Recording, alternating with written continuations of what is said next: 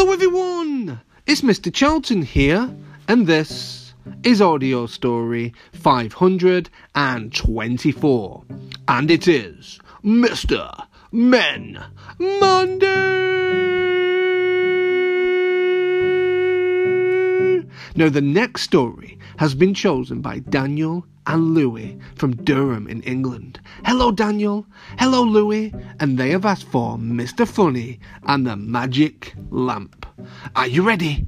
Okay, let's begin. Mr. Funny and the Magic Lamp by Roger Hargreaves.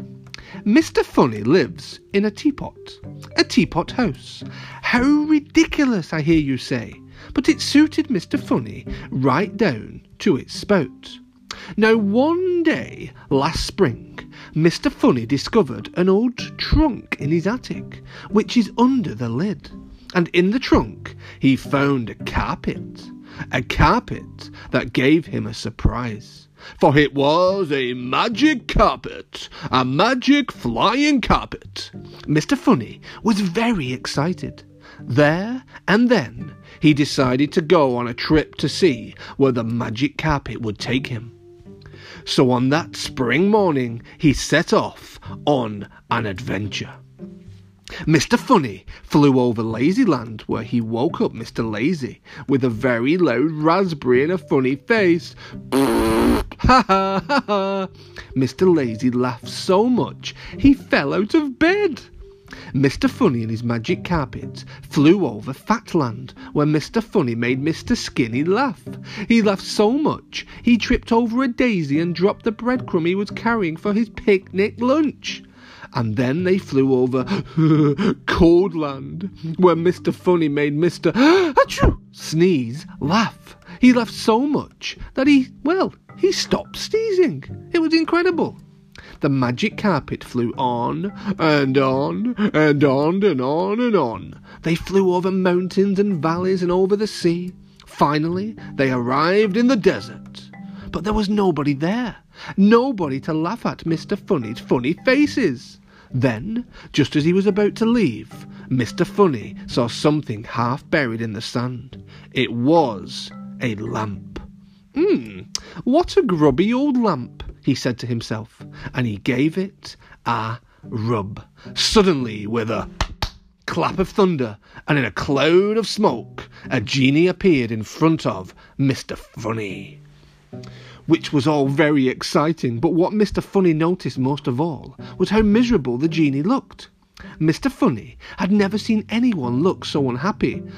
Master, said the genie glumly, I am the genie of the lamp, and I appear before you to grant you three wishes. To the genie's surprise, Mr. Funny pulled one of his very famous funny faces.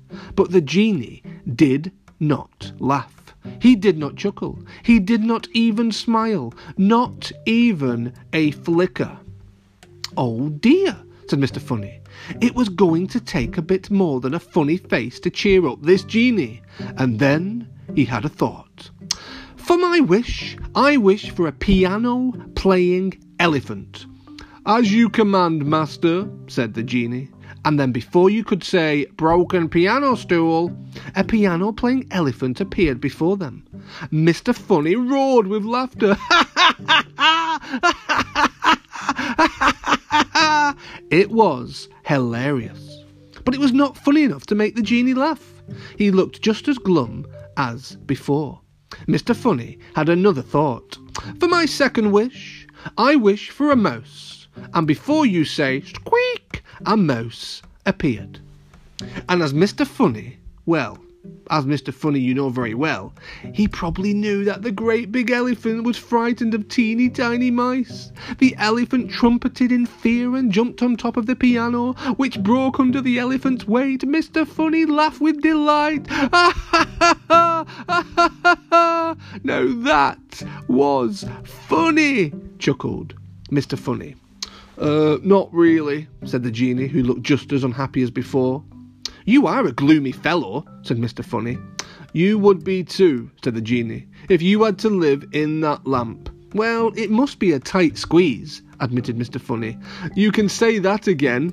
It must be a tight squeeze, said Mr. Funny once again. You can say that again. He's not really going to say it again, is he, Mr. Funny? He was just trying to make a joke, but the genie didn't laugh again. There's no room even to cough living in a lamp. I can't even cough. I can't do it. Well, I live in a teapot, a very comfortable teapot, mind you, said Mr. Funny. And then yet another thought struck him. For my third wish, I wish your lamp was a house. And before you could say, Bring me a builder, the genie's lamp had turned into a house. The genie smiled. Only a flicker of a smile, but at least a smile.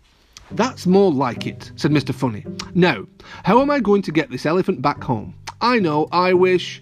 I'm sorry, interrupted the genie. You've used up all your three wishes. So Mr. Funny and the elephant had to squeeze onto the magic carpet for the ride home. It was quite a sight. Rather funny, in fact. So funny, boys and girls, the genie have a guess what he did at seeing the elephant, Mr. Funny, riding a magic carpet? So funny, the genie roared with laughter. and he laughed and laughed and laughed. The end. Boys and girls, what a fantastic story! All about Mr. Funny, the magic lamp, the carpet, and the genie. I had never read that story until today, and what a fantastic story it was. I will see you all very, very soon on Mr. Charlton's audio stories for Mr. Men Monday or Little Miss Monday. Three, two, one. Bye bye.